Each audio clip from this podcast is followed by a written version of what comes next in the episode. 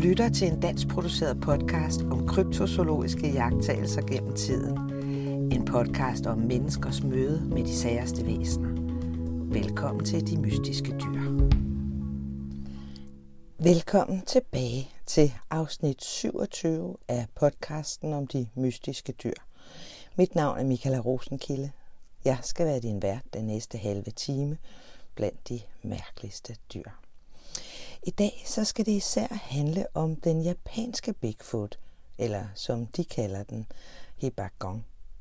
For Japan har til synligheden en population omkring i hvert fald Hiroshima, der tyder på særdeles sager, abe, menneskelignende dyr. Men lignende væsener omtales jo over det meste af kloden. Den britiske opdagelsesrejsende David Thompson han omtales ofte for at være den fra den vestlige verden, der først opdagede tilstedeværelsen af en Bigfoot i 1811, efter at han siges at have opdaget et sæt fodspor. I årenes løb er legenden bare blevet ved med at vokse, fordi så mange hævder at have set dyret og for fleres vedkommende filmet det strejfer omkring i øde egne. Bigfoot eller Sasquatch beskrives ofte som en primat på mellem 180 cm til mere end 4 meter, når den står oprejst på to ben.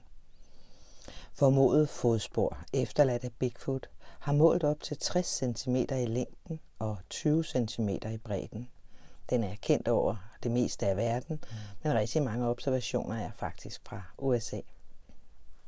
Selvom møder med store tobenede menneskelignende abevæsener. For det meste er forbundet med Nordamerika og Himalaya, er historier om sådan nogle skabninger blevet rapporteret i hundreder af år fra lande over hele verden, herunder Rusland, Kina og fra Australien. Ingen af de beviser, som film og fodaftryk og jagttagelser øh, har givet, er nogensinde blevet bekræftet, og de færreste videnskabsmænd tror på, at væsenet overhovedet eksisterer skepsis fra den videnskabelige verden har dog ikke forhindret en del i at hævde, at de selv har set det legendariske væsen. En af de mest berømte observationer er fra 1967. Den berømte korte film, kendt som Patterson Gremlin-filmen, fangede en optagelse af et uidentificeret væsen, som dem, der optog, hævdede var en Bigfoot. Den historie og den filmoptagelse kan du høre meget mere om i sæson 1 af De Mystiske Dyr. I årenes løb har der også været hundredvis af observationer af et stort tobenet abelignende væsen i den australske outback. Et vidne, bosiddende i Queensland, Dean Harrison, hævder, at han selv stødte på et sådan væsen i 1995 i sit hjem på Mount Tambourine i Gold Coast bagland. I mørket bag sumpen kunne jeg høre denne støj, bullerne og knorrende. Det fik håret til at rejse sig på mine arme, sagde han under et interview med den australske nyhedsmedie 7 News kom. Udover den larm, som den selv udstødte, så kunne jeg høre den brase gennem sumpen, flå i grene og blade på dens vej. Kastede med grenene. Det var voldsomt. En radiovært fra ABC North Coast, Gary Opet, han hævder at have modtaget snesevis af opkald fra folk med lignende historier i løbet af de sidste 20 år. Typisk så støder de på et gorilla-lignende dyr, eller noget, der ligner en meget behåret menneskelignende dyr, men som er omkring halvanden til to meter højt eller højere, sagde han. De fortæller alle om en meget muskuløs krop, en fyldig brystkasse med hovedet placeret direkte på skuldrene, lidt som en muskuløs fodboldspiller – der er altså ikke tegn på en hals, men til gengæld aldeles kraftfulde arme og krop og med solid ben. Så kunne der virkelig findes et ukendt tobenet abelignende væsen, der strejfer omkring i Australien? Ja, noget må vidnerne jo have set. Rapporter om mystiske behårede, men alligevel svagt menneskelignende væsener stammer som sagt fra en række lande, lokaliteter og kulturer. Ja, vi hører om dem fra næsten alle egne af kloden. Disse væsener går under så mange navne og kommer i så mange former og størrelser, men uanset om de hedder Bigfoot eller Sasquatch, Almas, Orang Pendek eller et af de andre utallige navne, så er der én ting, som disse behårede væsener deler, og det er, at de virkelig dukker op overalt. De er i mellem høje, sneklædte tinder, i tropiske skove, i alpine skove, ja selv inde i de dybeste, mørkeste sumpe er de set, og endda dybt inde i de tørreste ørkner, siger man, at de lever. Men nogle gange så kommer observationerne om disse sære væsner fra steder, hvor de virkelig heller ikke burde optræde. I første sæson af De Mystiske Dyr finder du meget mere om Bigfoot og de andre, der er kendt gennem så mange generationer, men indtil nu har holdt sig skjult fra videnskaben. Vidste du forresten, at Hawaii har sin egen version? England har jo længe talt om en. Men øriget Japan, kan de også have en Bigfoot? Det er der i hvert fald noget, der tyder på, og det skal vi se nærmere på nu. Den japanske æbemand, eller hvad vi skal kalde ham i mangel af bedre, kaldes Hibakon. Man siger, at den bebor skovene på Hibabjerget i det nordlige Hiroshima.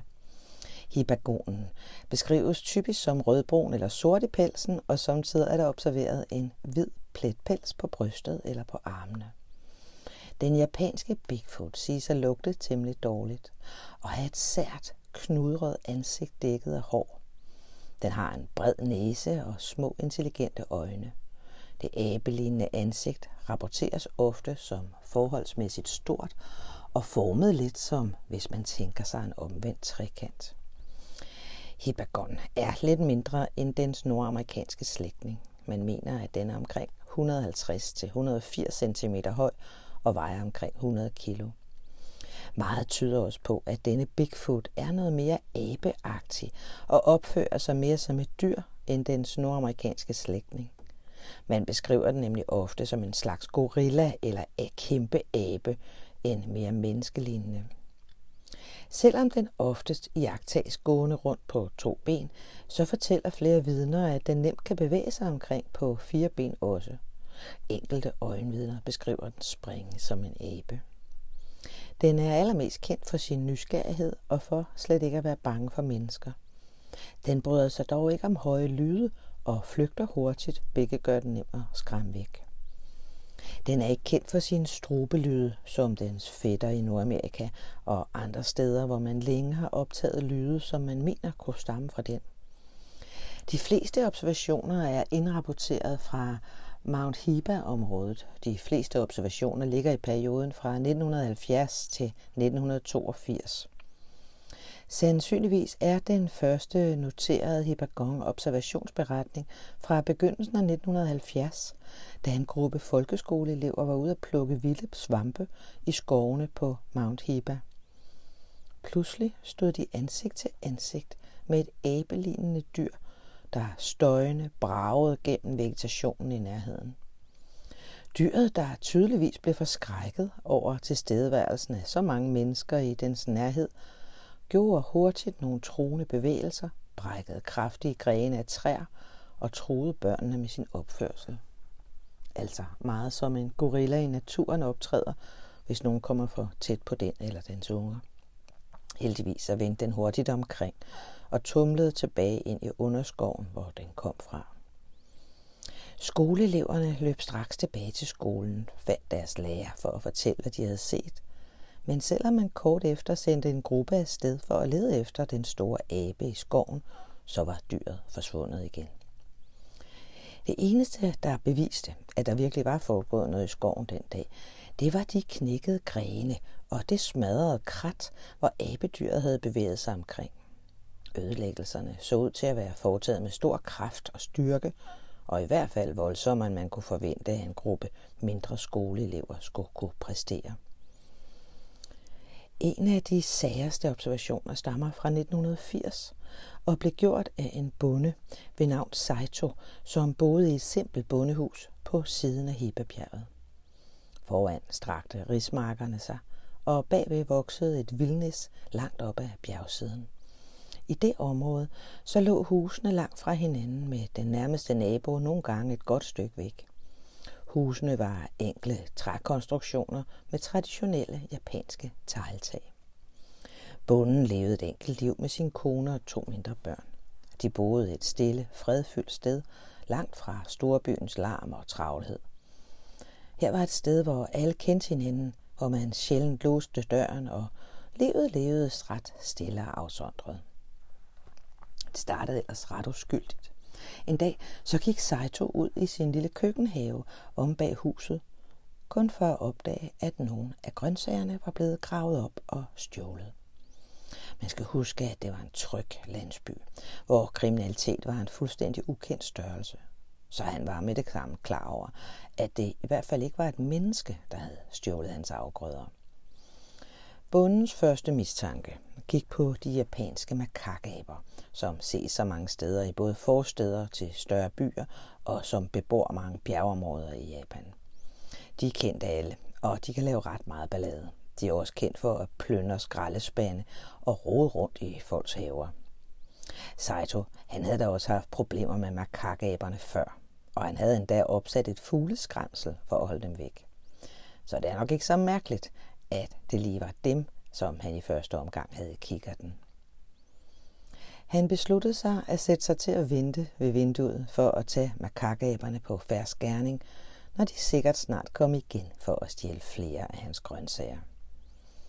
De første dage skete der ikke noget, og Saito ventede forgæves ved vinduet. Men en varm aften, da solen var begyndt at gå ned bag bjergene, sad Saito igen og holdt vagt. Han havde siddet ved den åbenstående skydedør med udsigt over haven flere timer, men heller ikke den dag var der altså bid, troede han. Han var lige ved at give op, da han hørte noget bevæge sig gennem det høje græs mod trægrænsen. Da han kiggede ind mellem træerne i dagens sidste falmede solskin, var der stadig lys nok til at se tydeligt, og han regnede naturligvis med at se en flok frække makakaber pusle omkring i det høje græs. Lyden af det knitrende græs kom igen, men dengang lavere, som om den eller de, der bevægede sig gennem græsset, forsøgte at holde sig skjult. Måske var, hvad det end var, helt klar over, at Saito var der og holdt øje. Det var i hvert fald, hvad han selv tænkte. Da han blev ved med at holde blikket festnet mod træstammerne, begyndte det underlige at ske. Jeg så en mørk skikkelse sidde sammenkrøbet i nærheden af et træ, fortalte Saitos efterfølgende. Skikkelsen kunne nemt forveksles med en træstamme, eller måske en affaldsbunke af en slags, men jeg kendte jo min egen grund. Jeg havde boet der i overvis og vidste, at hvad det end var, så skulle det ikke være der. Jeg var mere nysgerrig end bange, og jeg rejste mig for at gå derud og se, hvad det var. Og det var i det øjeblik, at det bevægede sig. Videre fortalte han. Nu blev jeg faktisk lidt forskrækket, for jeg begyndte at tro, at der var tale om en sort bjørn. Vi så dem ikke ret tit i området, og de er meget sjældne, men vi vidste jo, at de var der. Jeg spekulerede på, hvad jeg egentlig skulle gøre, når den rejste sig. Jeg kunne se, at den var ret stor, måske 1,75, måske endda højere, da den stod lidt foroverbøjet. Den tog et skridt frem og sank ned på huk. Jeg nåede at lægge mærke til den lange, mørke pels og et hoved, der ligesom var på skrå, som om den betragtede mig. Jeg fornemmede nu, at den faktisk kiggede på mig, men jeg kunne ikke selv se den helt klart i det, der nu nærmede sig tusmørke. Jeg vidste ikke, hvad det var, jeg kiggede på, men jeg var helt klar over, at det i hvert fald ikke var en bjørn. Hvis jeg skulle sige, hvad den mindede mig om, må jeg sige, at det mest lignede en langpelset abe, måske en orangutang. Jeg har prøvet forsigtigt at råbe min kone op, som befandt sig i det næste værelse, og da jeg gjorde det, vendte dyret sig bare om og begyndte at løbe op ad den stejle bjergside. Saito fortalte begejstret sin kone om, hvad han havde set men hun mente, at han nok bare havde set en af de sjældne sorte bjørne. Det benægtede han på det bestemteste. Da hans børn hørte om det, så blev de mere nysgerrige end bange, og de talte om, hvad det kunne være resten af aftenen. Saito selv, han befandt sig i sine egne tanker og overvejede hele tiden, hvad det måtte var, som han havde set. Og da han gik i seng den aften, besluttede han sig for et eksperiment.